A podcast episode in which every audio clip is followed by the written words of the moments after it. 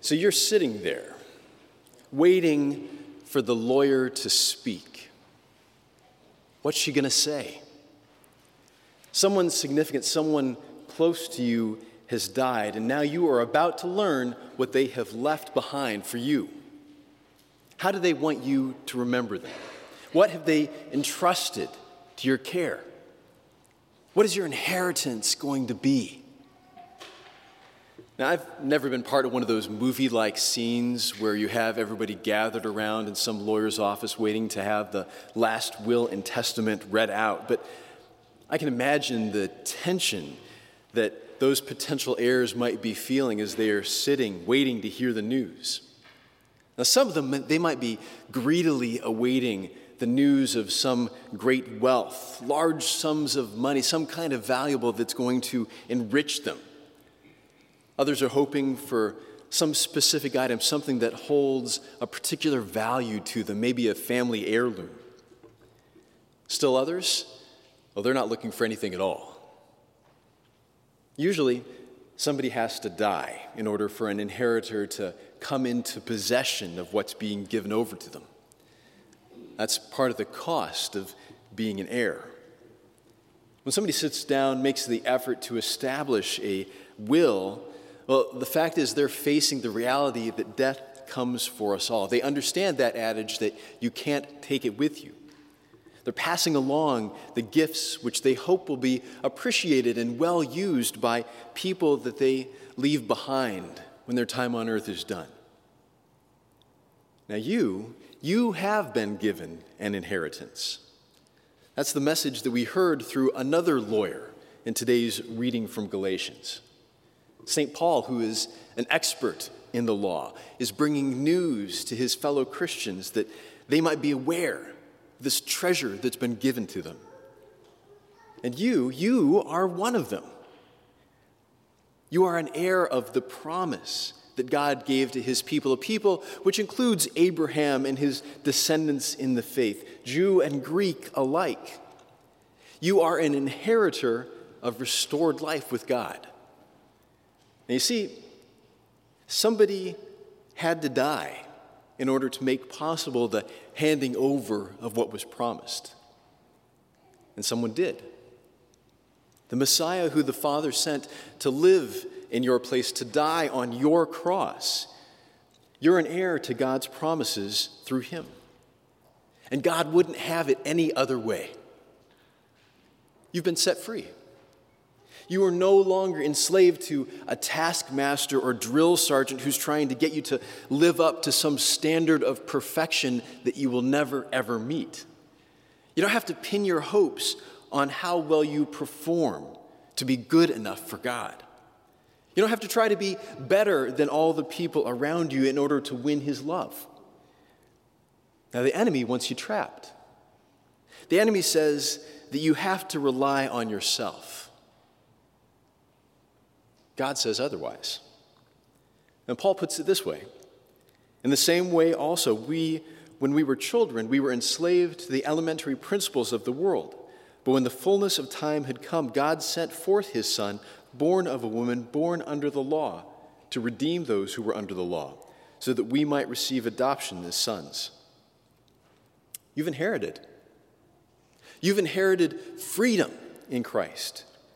You've been freed from your own performance. You've been freed from slavery to self and sin and death.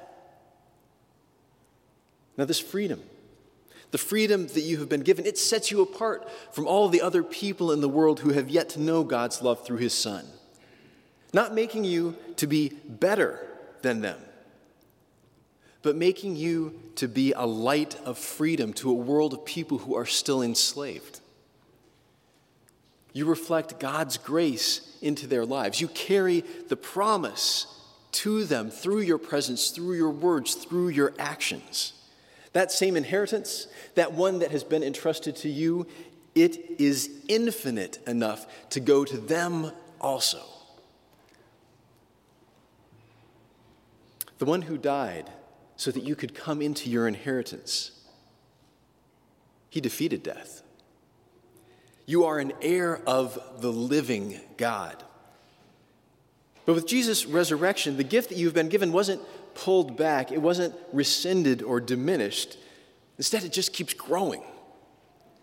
That's what we're celebrating in this season after Pentecost, the season that we know as the time of the church. The freedom that God gives us in Christ is meant to be nurtured, it's meant to be shared among us and with the neighbors that God puts into our path. We need it, especially in this culture where division and isolation are on the rise.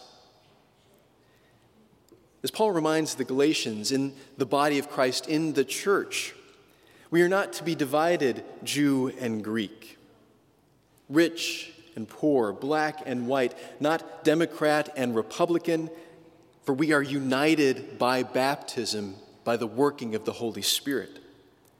No one is superior to another. The Spirit's work, not our own, bridges the gaps that would keep us apart. And at this time, when people are continually compelled to compare themselves against these manufactured standards of perfection, our Lord's cross stands as the shelter in the middle of the storm. It is the place where all might gather because He was perfect for us. You and I have new life as the people who have given, been given this inheritance. And we get to carry it out to those who don't yet know God's love in Christ because they desperately need it.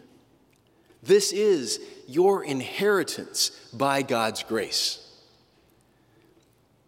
God generously and continually gives great gifts through His church to build you up, to equip you so that you might be a blessing to those around you and to those who come after you. Now, starting this weekend, for example, St. John's Prayer Ministry team is offering a new Sunday morning adult education class. It's going to be focused on God's gift of prayer. You can learn how God will strengthen you as an inheritor of God's grace in Christ. So gather together with your fellow heirs in the church, in small groups, places to engage with God's word. Because as we heard again today through the prophet Isaiah, God is calling out to all people He's calling out to the Jew and the Gentile alike. He is calling out through his word, proclaiming to all nations, Here am I. Here am I for you. Because God is here. Biblical illiteracy is a sign that all's not well. It's a sign that we're not making use of what God has entrusted to us as his heirs.